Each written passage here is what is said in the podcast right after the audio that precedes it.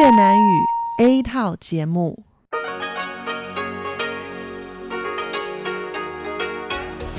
Đây là Đài Phát thanh Quốc tế Đài Loan RTI.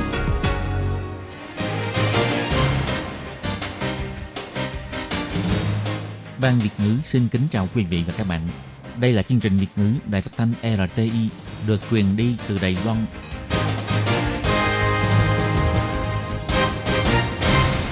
Nhi xin chào các bạn.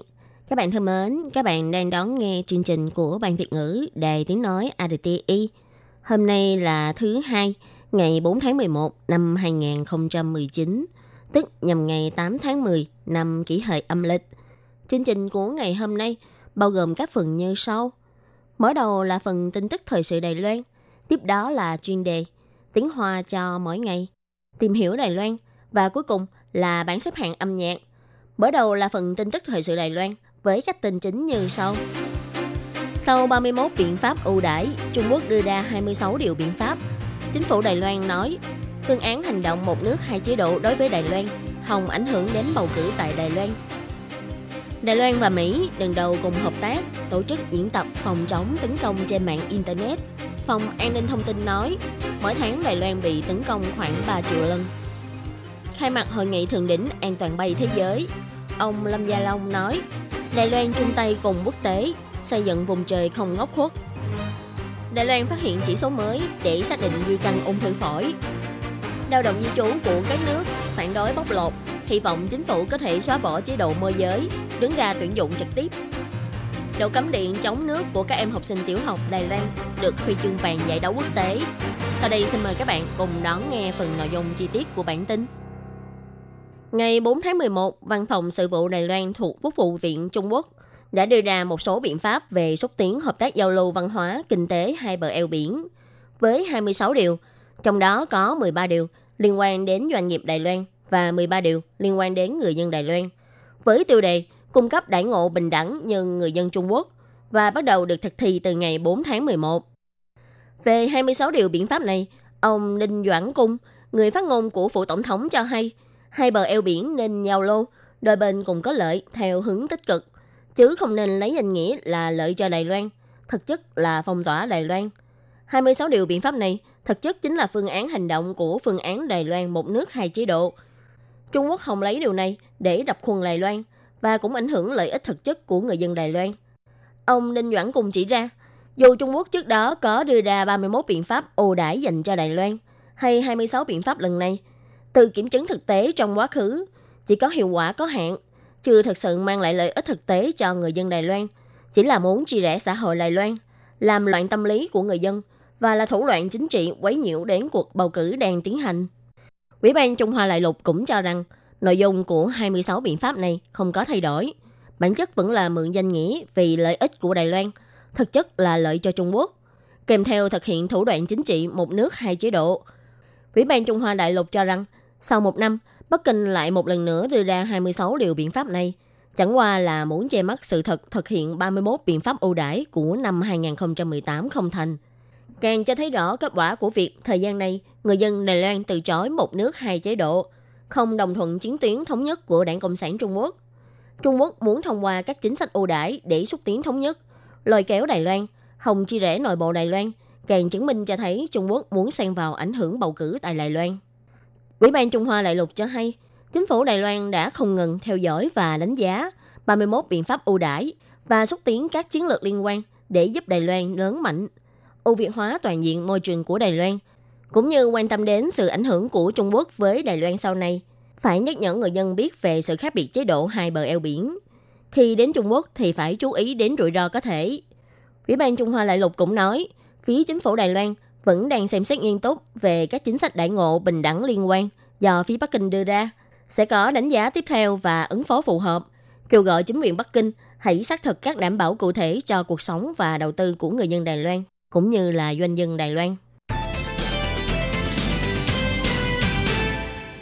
Trước các vấn đề an toàn thông tin và mối đe dọa trên Internet, bắt đầu từ ngày 4 tháng 11, Đài Loan và Mỹ sẽ cùng tổ chức diễn tập phòng chống sự tấn công trên mạng Internet quy mô lớn.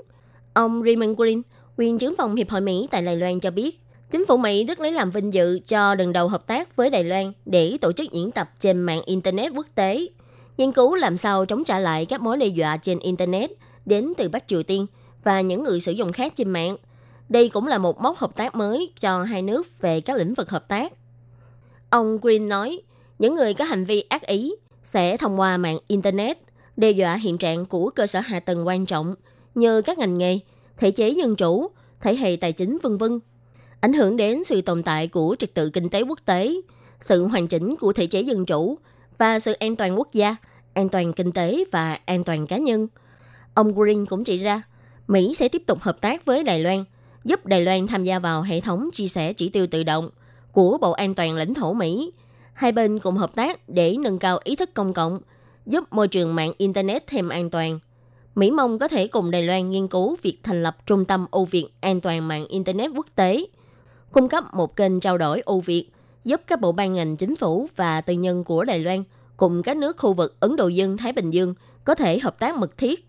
Về việc này, ngày 4 tháng 11, Phòng An toàn Thông tin Viện Hành Chính cũng cho hay, cuộc diễn tập lần này là một khâu trong diễn tập phòng chống tấn công qua mạng Internet quy mô lớn của năm. Ông Giảng Hoành Vĩ, trưởng phòng an toàn thông tin đã lấy ví dụ của năm 2018 – Trung bình mỗi tháng có khoảng 30 triệu vụ tấn công trên mạng trong một tháng. Trong đó chỉ có khoảng 262 vụ tấn công thành công. Vụ tấn công liên quan đến cấp độ an ninh thông tin thì chỉ có 6 vụ. Tỷ lệ phòng chống thành công là 99,99%. Khả năng phòng chống tấn công trên mạng của Đài Loan rất tốt. Vì thông tin tìm kiếm rất nhiều, có thể tiếp tục phân tích sâu hơn, cũng trở thành một trong những ưu thế của Đài Loan. Hội nghị thượng đỉnh an toàn bay lần thứ 72 trong 3 ngày đã được bắt đầu từ ngày 4 tháng 11 do Quỹ phát triển sự nghiệp hàng không Trung Hoa Dân Quốc và Quỹ an toàn bay thế giới Mỹ cùng tổ chức. Đường đầu được tổ chức tại Đài Bắc. Hội nghị có sự tham gia của ông Connor Nolan, chủ tịch của Quỹ an toàn bay thế giới Mỹ và ông Hassan Sahiti, giám đốc của Quỹ an toàn bay thế giới Mỹ. Ông Vương Quốc Tài, chủ tịch Quỹ phát triển hàng không Trung Hoa Dân Quốc với 350 chuyên gia về ngành hàng không đến từ 37 quốc gia khác nhau trên thế giới như Mỹ, Anh, Pháp, Đức, Nhật, Singapore. Ngoài ra còn có mời ông Lâm Gia Long, Bộ trưởng Bộ Giao thông Đài Loan, thay mặt nước chủ nhà đến phát biểu trong lễ khai mạc.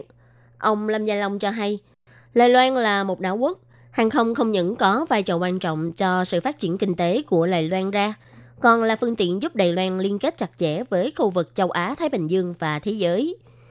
Nhất là khi Đài Loan nằm ở vị trí đầu mối giao nhau giữa Đông Bắc Á và Đông Nam Á. Chỉ sân bay quốc tế Đào Viên năm 2018 đã phục vụ 46,5 triệu lượt du khách. Lượng vận chuyển khách và vận chuyển hàng hóa lần lượt xếp hạng thứ 11 và thứ 5 trên toàn thế giới.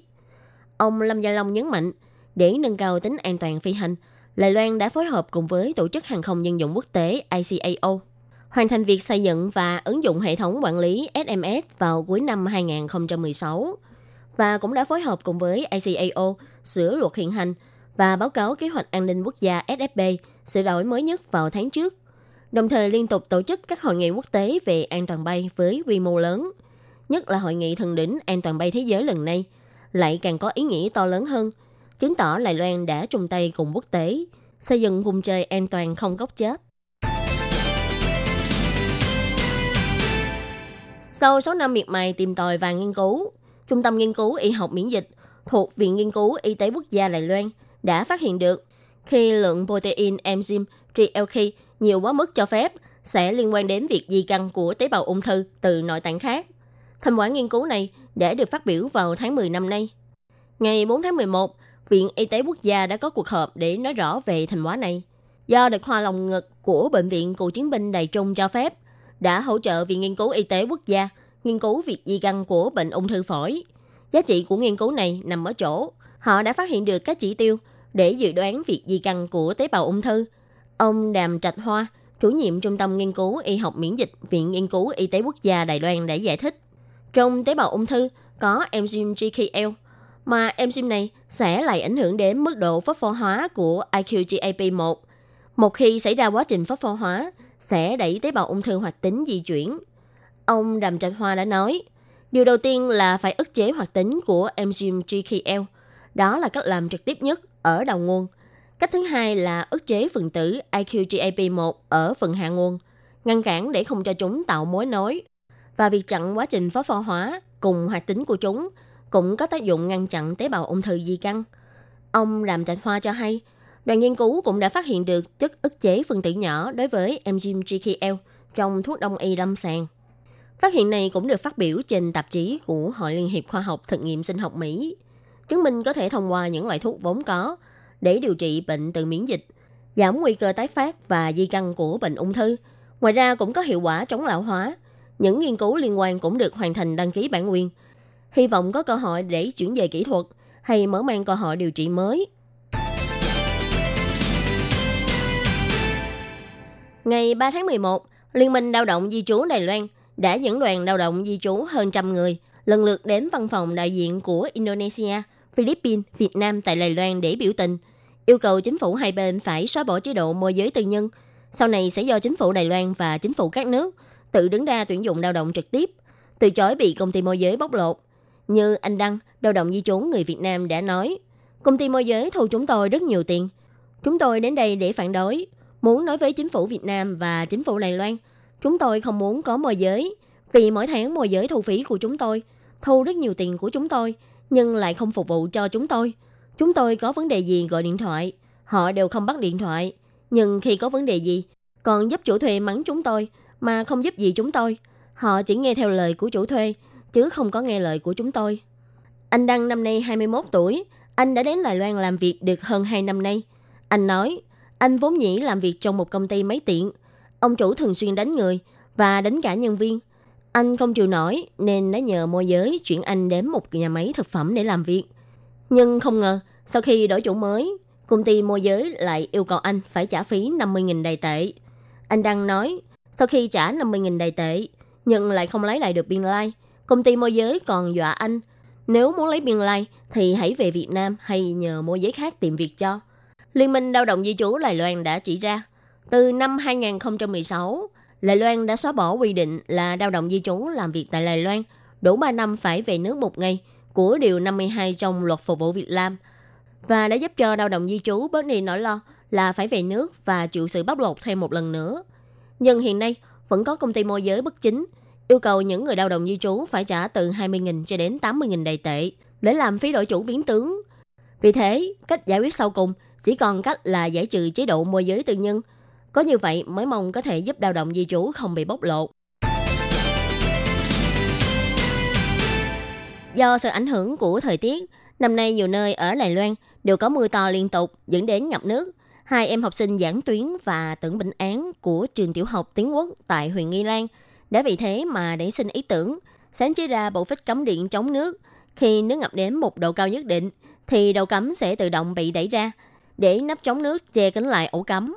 Sáng chế này đã đại diện cho Đài Loan tham dự triển lãm thế giới của các nhà phát minh trẻ và đã được huy chương vàng trong hạng mục ứng biến với thiên tai tai nạn, dành vinh quang về cho Đài Loan. Em Giảng Tuyến và tỉnh Bình Án nói, chỉ cần nước ngập qua quá ổ cắm, thì phích cắm sẽ tự động bị đẩy bật ra và phát ra tiếng báo động. Mực nước cao hoặc ngập quá nắp chống nước thì cũng sẽ không vào được bên trong. Trang bị thông minh này lại được sáng chế bởi các em học sinh tiểu học. Hai em học sinh Giảng Tuyến và Tưởng Bình Án thuộc trường tiểu học Tiến Quốc huyện Nghi Lan. Vì nhìn thấy ở Đài Loan có nơi đã ngập nước sau mưa to, hai em e rằng nước ngập sẽ dẫn đến tình hình rò rỉ điện, gây nguy hiểm cho người dân. Vì thế hai em đã có cảm hứng để sáng chế ra thiết bị này. Thiết bị này sau khi đến Indonesia để tham dự triển lãm thế giới của các nhà phát minh trẻ, đã đạt được huy chương vàng trong hạng mục ứng biến thiên tai tai nạn.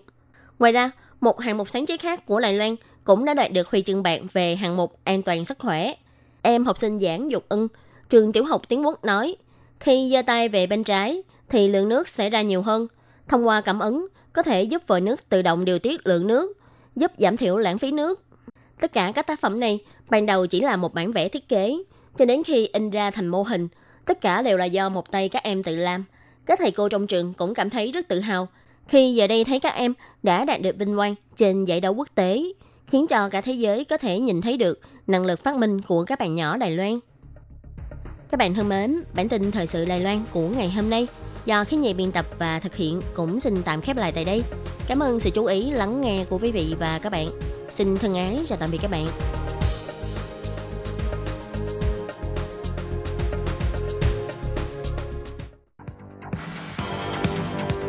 Đây là đài phát thanh quốc tế Đài Loan RTI, truyền thanh từ Đài Loan. Mời các bạn theo dõi bài chuyên đề hôm nay.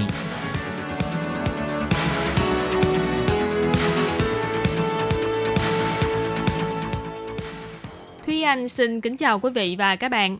Chào mừng các bạn đến với bài chuyên đề ngày hôm nay. Chuyên đề hôm nay có chủ đề là gia tăng tốc độ phát triển trí tuệ nhân tạo. Ả Rập Xê Út cần cân nhắc kỹ lưỡng trước khi mở cửa cho Trung Quốc. Và sau đây mời các bạn cùng lắng nghe nội dung chi tiết của bài chuyên đề này. Những năm gần đây, Ả Rập Xê Út đã không ngừng đẩy nhanh tốc độ phát triển công nghệ trí tuệ nhân tạo hay gọi tắt là AI, hy vọng có thể trở thành trung tâm khoa học công nghệ của khu vực.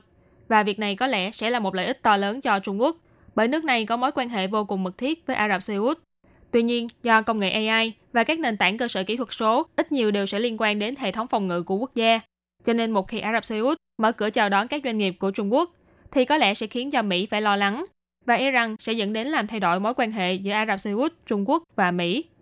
Thời gian gần đây, Ả Rập Xê Út đã bắt đầu mở cửa cho phép khách du lịch nước ngoài không theo đạo hồi đến Ả Rập Xê Út. Và vừa qua, chính quyền nước này cũng chính thức cho phép nữ giới đăng ký nghĩa vụ quân sự kể từ đợt tuyển quân của năm 2020. Việc này đã thu hút sự chú ý của toàn thế giới. Nhưng thực ra vào mùa hè năm nay, Hoàng thất Vương quốc Ả Rập này cũng đã hạ lệnh hoàn tất việc xây dựng trung tâm nghiên cứu trí tuệ nhân tạo quốc gia, văn phòng quản lý dữ liệu quốc gia và một số đơn vị khác trong vòng 3 tháng. Hành động này mặc dù không gây sự chú ý lớn đến cho xã hội quốc tế, nhưng lại có thể gây ảnh hưởng đến mối quan hệ giữa Ả Rập Xê Út, Trung Quốc và Mỹ.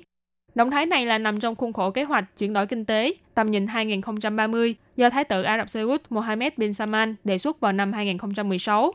Đến năm 2017, vị thái tử này lại tiếp tục tuyên bố sẽ chi ra 500 tỷ USD để xây dựng đặc khu tự động hóa toàn diện mang tên Noem.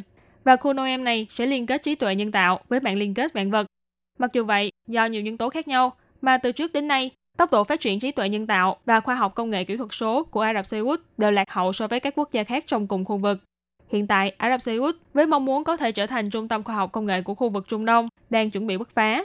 Với tình hình thương mại và quốc tế như hiện tại, thì việc bắt tay với Trung Quốc để phát triển khoa học công nghệ có lẽ sẽ thỏa mãn được nhiều yếu tố như thời gian hoàn thành ngắn và giá thành thấp. Nhưng đồng thời cũng có chuyên gia cảnh cáo rằng nhờ vào Trung Quốc để vực dậy ngành công nghệ của Ả Rập Xê Út có lẽ không phải là điều mà các đồng minh phòng ngự của Ả Rập Xê Út hy vọng xảy ra.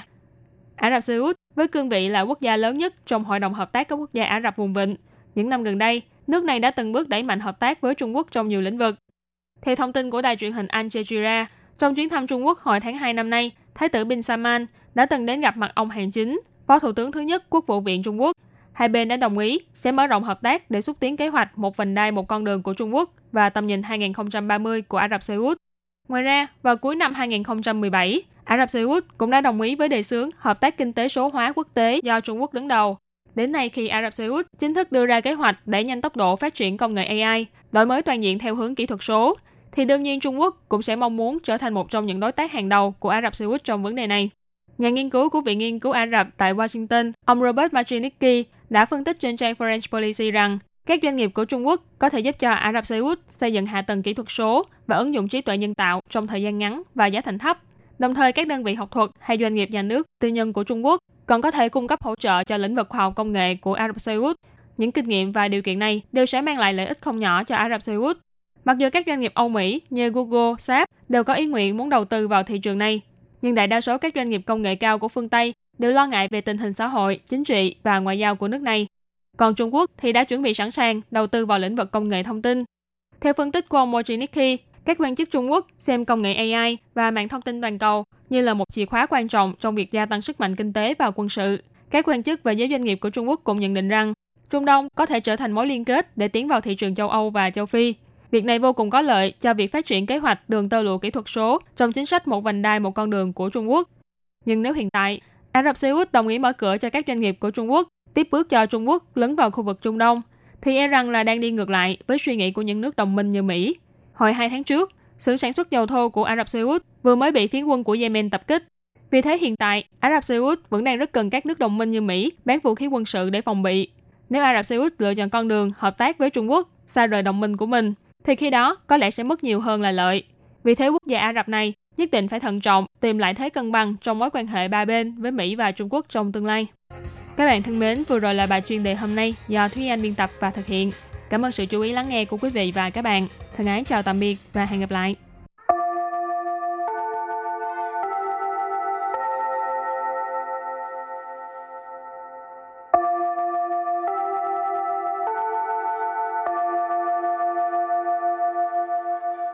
Xin mời quý vị và các bạn đến với chuyên mục Tiếng Hoa cho mỗi ngày do Lệ Phương và Thúy Anh cùng thực hiện.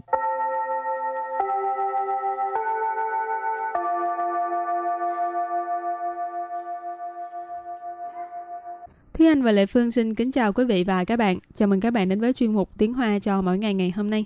Hôm nay mình học hai câu mà cái đề tài khá là thú vị á. Thú vị như thế nào? Tại vì nghe cái cái cụm từ tiếng Hoa thì có thể là nghe qua mà có lẽ là có nhiều người cũng chưa biết nghĩa là gì Ừ.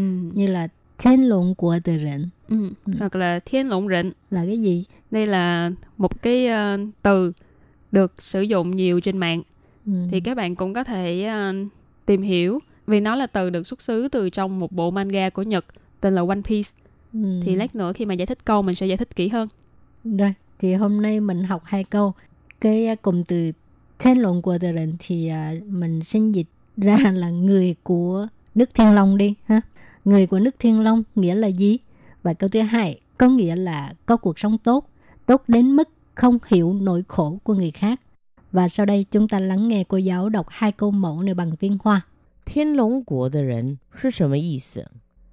意思是很好命，好命到不了解别人的苦。 Thúy Anh xin giải thích câu mẫu số 1. 天龙国的人 Thiên lũng của tờ rịnh. Ở đây mình dịch tạm ra Hán Việt là người Thiên Long. 是 Sư nghĩa là là. 什么意思？ Sịnh mơ di sự là nghĩa là gì? Ờ, ở đây giải thích thiên lũng của. Thiên lũng của hồi nãy mình có nói là được xuất xứ từ một manga của Nhật tên là One Piece. Trong bộ truyện này thì có một vùng đất mà ở vùng đất đó đa số những người sống ở đó là những người quyền quý, những hậu duệ của quý tộc và những người sống ở đó gọi là thiên lũng rịnh. Tiếng Nhật các bạn cũng có thể đi tra đó là Tenryubito. Bắt đầu từ năm 2009 thì từ này đó bắt đầu rộ lên trên mạng của Đài Loan. Từ đó thì dùng từ thiên lũng của hoặc là thiên lũng rịnh để ví những người sống ở nơi xa hoa, phồn vinh và họ không hiểu nỗi khổ của người khác. Đang học tiếng Hoa mà nghe nói vậy tự nhiên muốn đọc sách, muốn đọc truyện quá hả? Ừ. và sau đây chúng ta hãy cùng lắng nghe cô giáo đọc lại câu mẫu này bằng tiếng Hoa. 天龙国的人是什么意思？天龙国的人是什么意思？ Câu này có nghĩa là người của nước Thiên Long nghĩa là gì? Và câu thứ hai có nghĩa là có một cuộc sống tốt, tốt đến mức không hiểu nỗi khổ của người khác. 意思是很好命，好命到不了解别人的苦。 Sau đây Lê Phương xin giải thích câu 2. 意思是 Ý sư sự tức là có nghĩa là 很好命， hấn hào minh. Hào minh có nghĩa là tốt số ha. Thì ở đây Lê Phương dịch là nói có một cái cuộc sống tốt. 好命到 Hào minh tạo tức là tốt đến mức 不了解 bu léo dễ là không hiểu. 别人 Bia rịnh tức là người khác.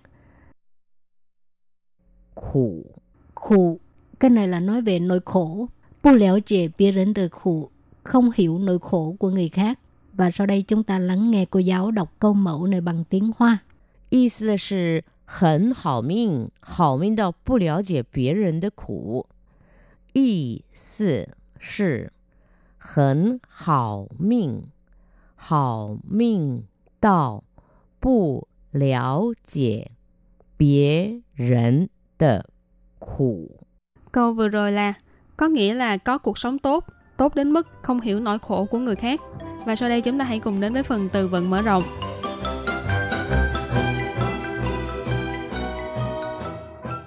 Chủng hoài lợ Chủng hoài lợ Chủng hoài lợ nghĩa là cưng chiều quá mức hoặc là nuông chiều quá mức đến nỗi sinh hư. Sảng sâu Sảng sâu Sảng sâu tức là hưởng thụ. 无忧无虑，无忧无虑， Ủ vô ủ lü tức là không muộn phiền, không lo lắng. Vô lü là lo lắng, phiền muộn. Cho nên ủ dấu, ủ lụy là không có việc phiền muộn hay lo lắng gì cả. Rồi, bây giờ mình đặt câu cho các từ vựng mở rộng. Từ thứ nhất, 不要把它宠坏了，让它自己动动手啊！不要把它宠坏了，让它自己动动手啊 ！À, câu này có nghĩa là đừng có cưng chiều nó quá mức, phải để cho nó tự làm. Bú giàu là đừng, à, bà tha sổng hoài là tức là cưng chiều quá mức, sổng tức là cưng chiều, hoài là hư, à, tức là nuông chiều quá cho nên sinh hư. Ha. Răng tha là để cho nó, tự chỉ tức là tự mình. Ở đây răng tha tự chỉ tức là để cho tự nó tôn tôn sổ. Ở đây có nghĩa là tự làm lấy một cái việc gì đó ha. Răng tha tự chỉ tôn tôn sổ để cho nó tự làm. Và đặt câu với từ thứ hai là 享受 nghĩa là hưởng thụ. 我父亲经常提醒我要享受人生的乐趣。我父亲经常提醒我要享受人生的乐趣. Câu này có nghĩa là bố tôi thường nhắc nhở tôi rằng phải biết hưởng thụ những thú vui trong cuộc sống. 我父亲 nghĩa là bố tôi hoặc là cha tôi. Chiến trạng là thường xuyên, thí xịn là nhắc nhở, sẵn sâu nghĩa là hưởng thụ, rảnh sân là nhân sinh, ở đây mình dịch là cuộc sống, lơ trụ là thú vui. Cho nên câu này ghép lại là bố tôi thường xuyên nhắc nhở tôi rằng nên hưởng thụ thú vui trong cuộc sống.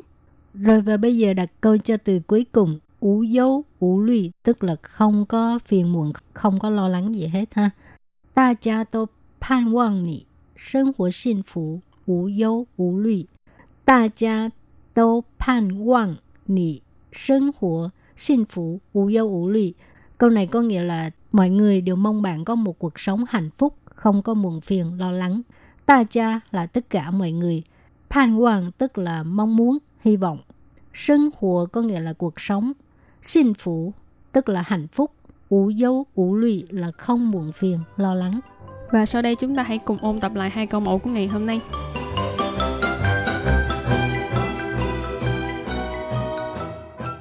Thiên Long Quốc de Rẫn Thiên Long Quốc de Rẫn Ở đây mình dịch tạm ra Hán Việt là người Thiên Long. Sì Sì nghĩa là là. Sấm mà ý 思？ Sịnh và di sự là nghĩa là gì? Và sau đây chúng ta hãy cùng lắng nghe cô giáo đọc lại câu mẫu này bằng tiếng Hoa. 天龙国的人是什么意思？天龙国的人是什么意思？ Câu này có nghĩa là người của nước Thiên Long nghĩa là gì? Và câu thứ hai có nghĩa là có một cuộc sống tốt, tốt đến mức không hiểu nỗi khổ của người khác. 意思是 很好命，好命到不了解别人的苦。意思是 Y sư sự tức là có nghĩa là 很好命， hỉnh hậu minh. Hậu minh có nghĩa là tốt số ha. Thì ở đây lại phương dịch là nói có một cái cuộc sống tốt. 好命到 Hậu minh tạo tức là tốt đến mức 不了解 bu lẻo dệ là không hiểu. 别人 Bịa rịnh tức là người khác. 苦。 Khổ, cái này là nói về nỗi khổ. Và sau đây chúng ta lắng nghe cô giáo đọc câu mẫu này bằng tiếng Hoa. 意思是很好命，好命到不了解别人的苦。意思是 很好命，好命到不了解别人的苦。 Câu vừa rồi là có nghĩa là có cuộc sống tốt, tốt đến mức không hiểu nỗi khổ của người khác. Các bạn thân mến, bài học hôm nay đến đây xin tạm chấm dứt. Cảm ơn các bạn đã đón nghe. Bye bye. Bye bye.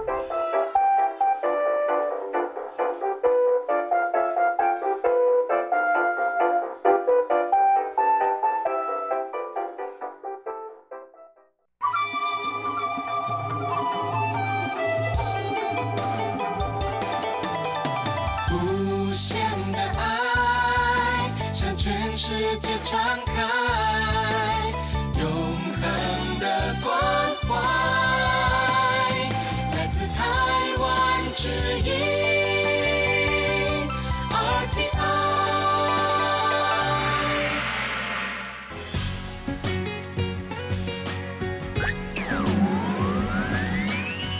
vị đang đón nghe chương trình Việt ngữ Đài RTI truyền thanh từ Đài Loan.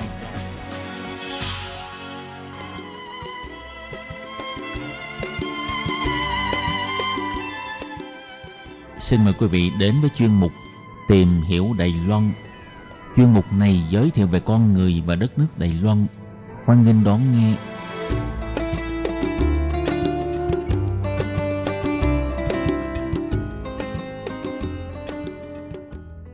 Các bạn thân mến, Hải Ly xin chào các bạn.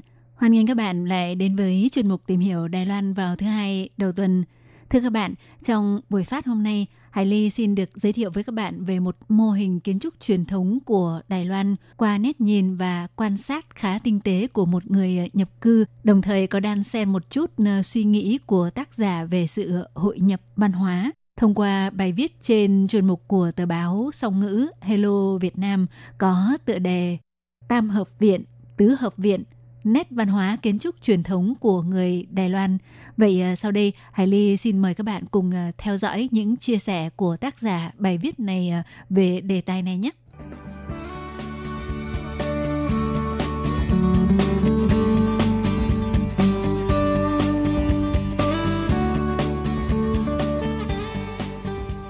Thưa các bạn, thì Tam Hợp Viện, San Hứa Viện, Tứ Hợp Viện, Sử Hứa Viện – là kiến trúc cổ của người Trung Hoa với bề dày lịch sử hơn 2.000 năm, bắt nguồn từ Trung Quốc cổ đại, rồi theo người Mân Nam đến Đài Loan.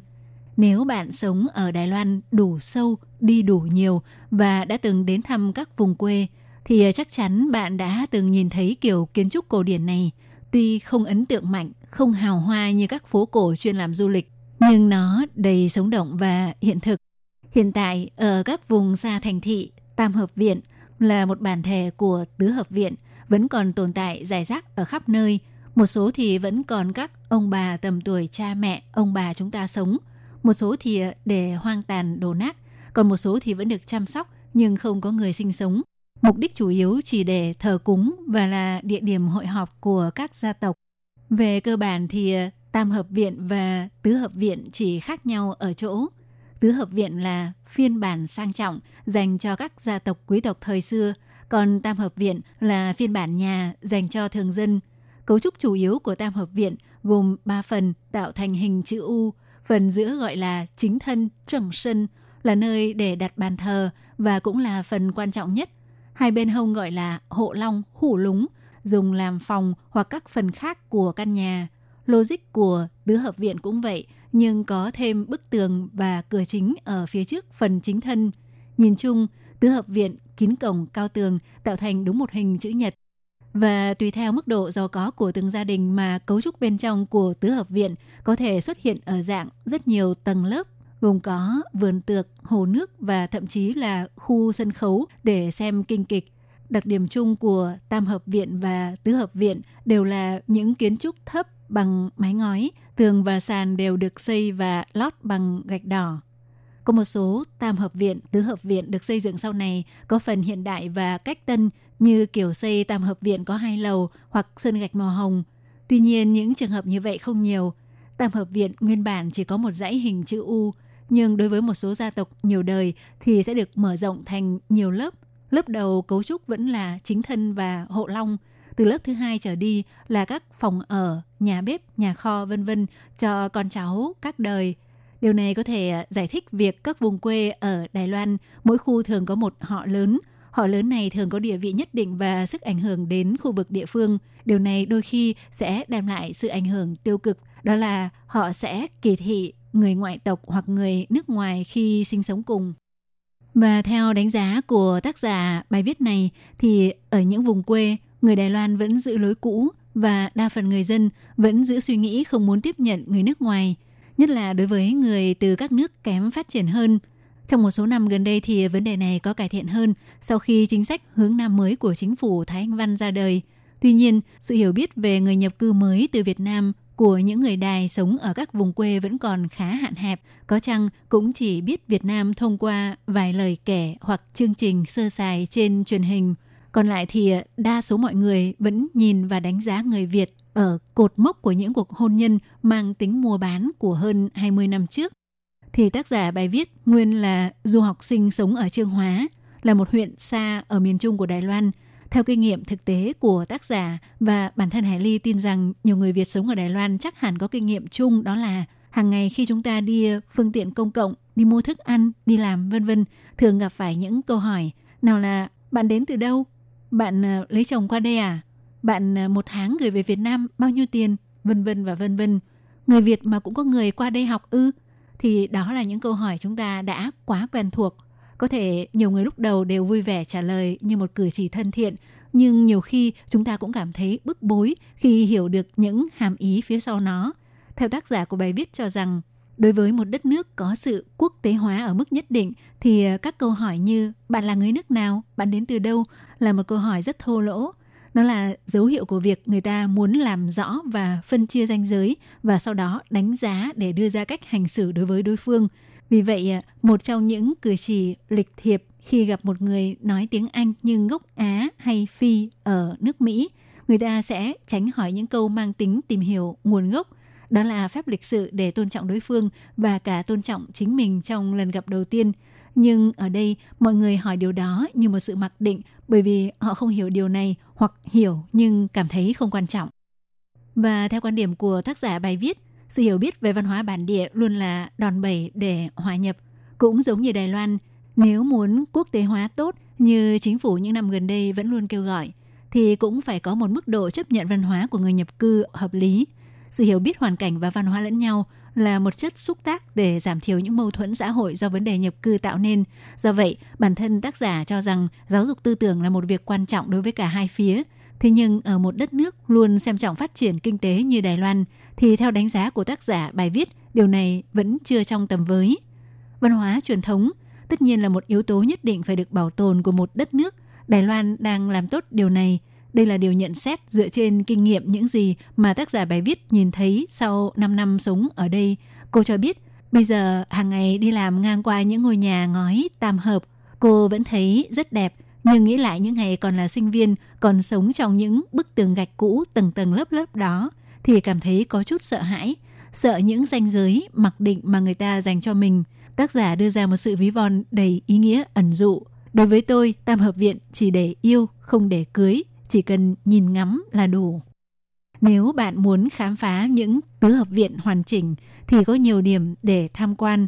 Dưới thời Nhật, Đài Loan có 5 gia tộc giàu có nhất, đó là gia tộc họ Nhan ở Cơ Long, Chi Lúng, Yến Cha, gia tộc họ Lâm ở Bản Kiều nay thuộc thành phố Tân Bắc, Bản Chéo, Lín Cha, gia tộc họ Lâm ở Vụ Phong nay thuộc địa phận thành phố Đài Trung, U Phân, Lín Cha, gia tộc họ Cô ở Lục Cảng, Lù Cảng, Cu Cha, và gia tộc họ Trần ở Cao Hùng, Cao Súng, Trấn Cha.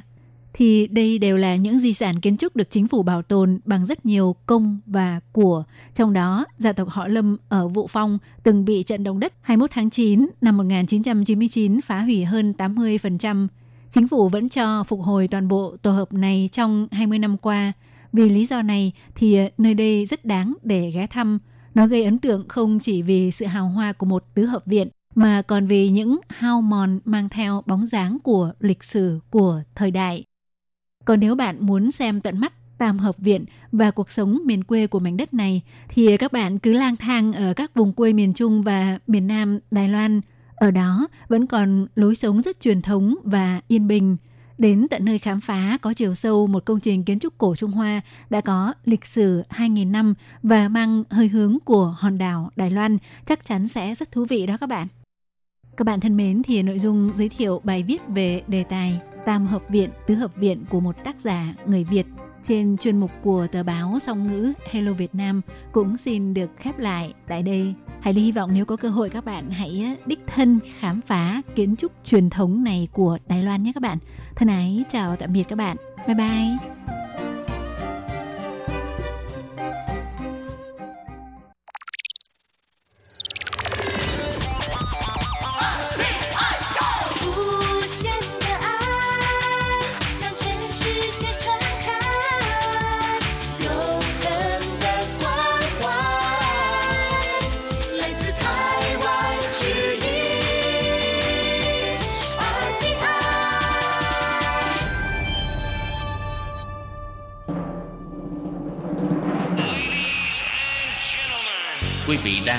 Chương trình Việt ngữ Đài RTI truyền thanh từ Đài Loan.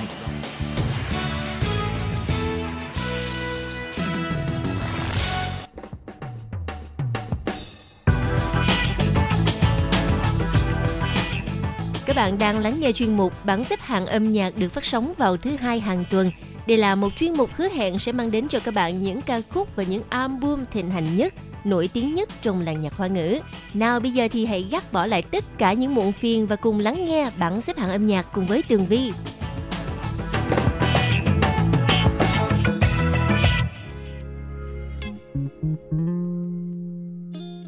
Thứ hai đầu tuần, Tường Vi xin mời các bạn cùng lắng nghe những bài nhạc hay của bảng xếp hạng âm nhạc.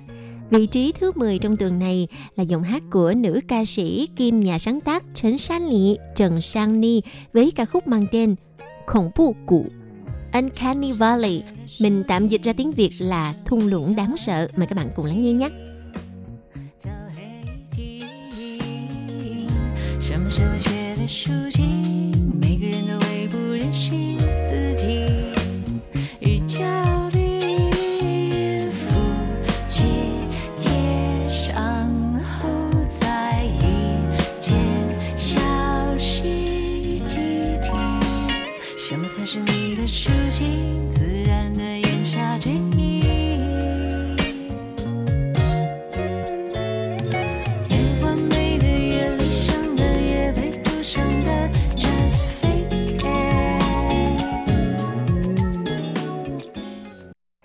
Vâng thưa các bạn, vị trí thứ 9 trong tuần này là một sự xuất hiện của một nữ ca sĩ gốc người Hồng Kông, Ye Chiang Wen, Diệp Thiến Văn, một giọng hát kinh điển của làng âm nhạc hoa ngữ Hồng Kông và với ca khúc mang tên Chân Xin Thật Lòng. Tường Vi tin rằng bài hát này không hề lạ lẫm với những người yêu âm nhạc hoa ngữ và các bạn cùng lắng nghe nhé.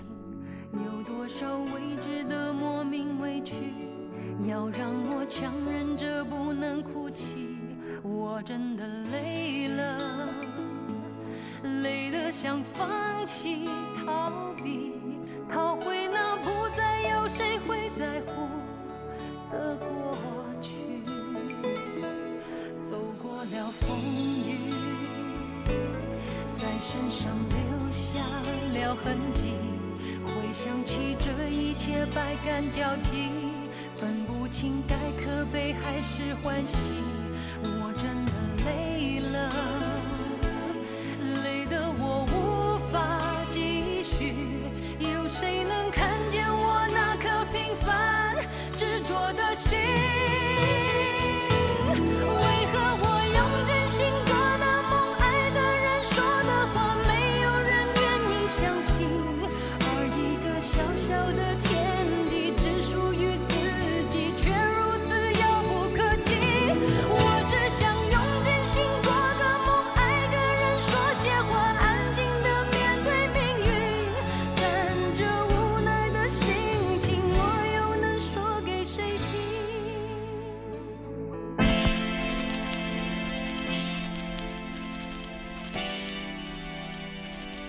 Hoan nghênh sự trở lại của nữ rapper lợi hại của làng nhạc hoa ngữ Đài Loan, Cờ Trong San, Các Trọng Sang với một ca khúc mới mang tên Simple. Bài hát giành được vị trí thứ 8. 没有人能说，告诉我该怎么做，生活到底怎么过，所有做出决定的是我。You know I do things on my own，也没人能 control。为做什么的需求是否满足我的 soul？Never live a lie，爱 就爱，想买就买，心里话也说出来。Keep it simple is what I like。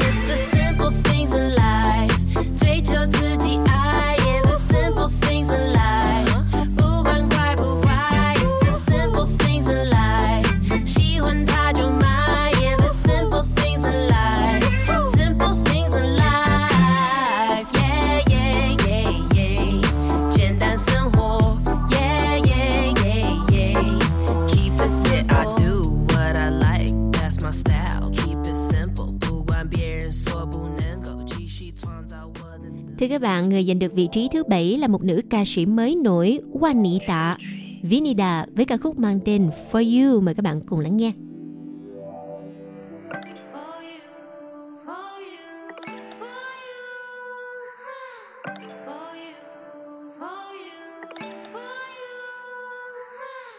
I think I might be into you. I got some feelings for you. 你让我灵魂出窍。Boy, I got some feelings for you. 三万点到，三万点到，不能只是君子而已。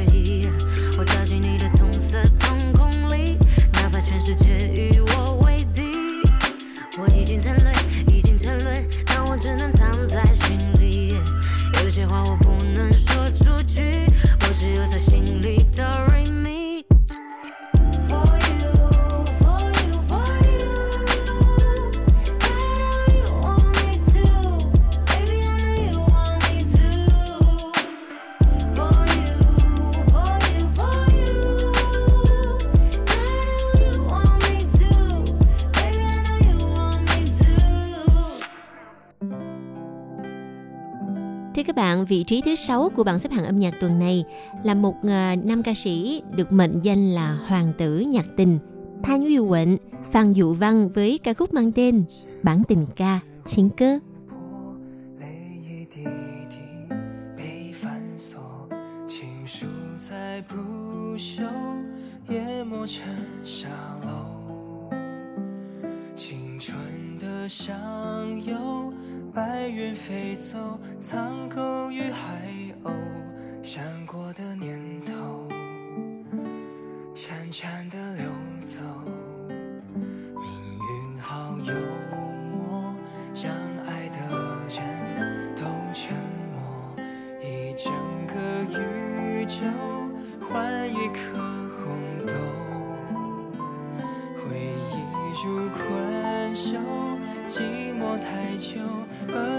间挽手，放开了拳头，反而更自由。慢动作，缱绻胶卷，重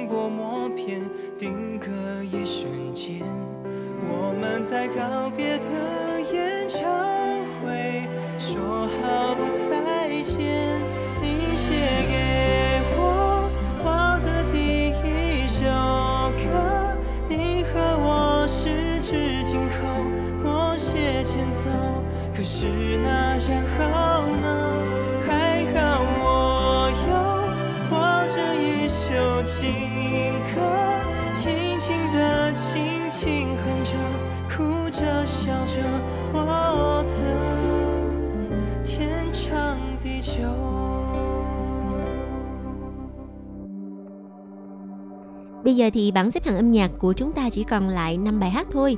Người đã giành được vị trí thứ năm trong tuần này là một nam ca sĩ à, xuất thân từ cuộc thi Taiwan Super Idol Thái Miện Dâu, Thái Mân Hữu và anh sẽ đem đến cho chúng ta ca khúc mang tên Sấy bước sẵn thay đua Ai mà không nghĩ nhiều Bài hát này đã giành được vị trí thứ năm Mời các bạn cùng lắng nghe nhé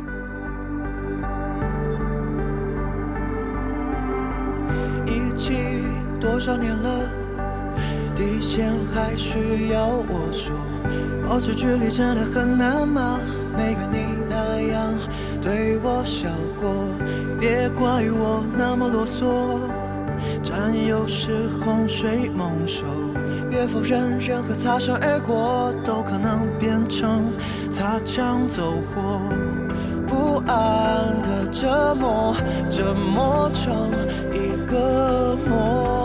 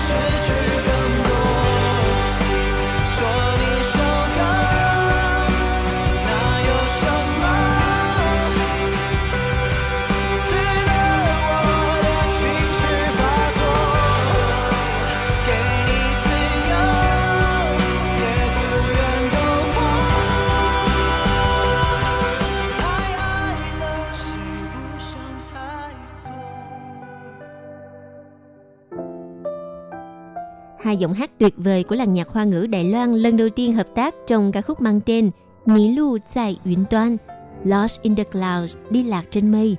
Nào mời các bạn cùng lắng nghe giọng hát nam ca sĩ Sao Hoàng Chỉ, Tiêu Hoàng Kỳ và nữ ca sĩ Alin, vị trí thứ tư của bảng xếp hạng. 我太远才怀念那时的平淡，熟悉不过的习惯， 简单却最疗愈的晚餐，朴素却带着爱的早安，怎么当时会觉得无感？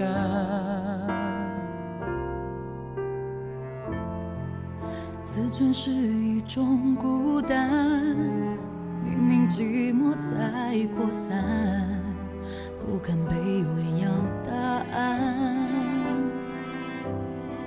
那不安不满发动冷战，就这样一步一步走散，幸福就成了到不了的对岸。迷路在云端，才懂什么是缺憾，追逐闪亮的璀璨，最后只剩下黑暗。一个人太过不满足，太过极端，会不断遇上遗憾。哦迷路在云端，才懂所谓的作伴，不是用我的痛苦绑架你的罪恶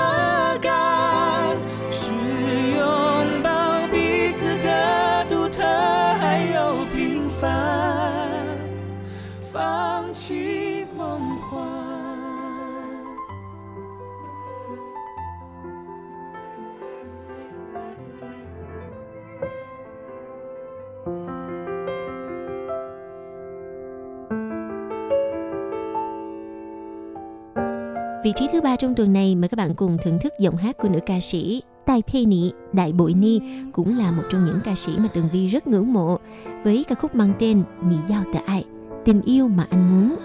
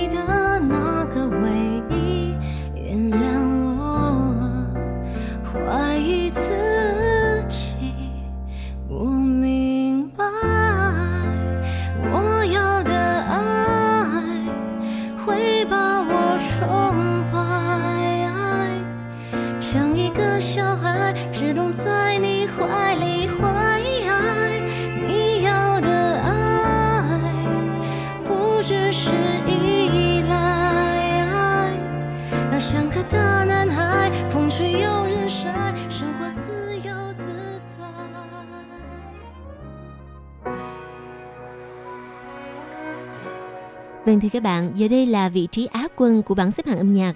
Ban nhạc Ủ Yue Thiên Maydays cùng nữ ca sĩ Thiến Phu Trân Hebe trong ca khúc mang tên Ai Chuyện Đồng Mộ Giang, hình dáng của tình yêu. mà các bạn cùng thưởng thức nhé.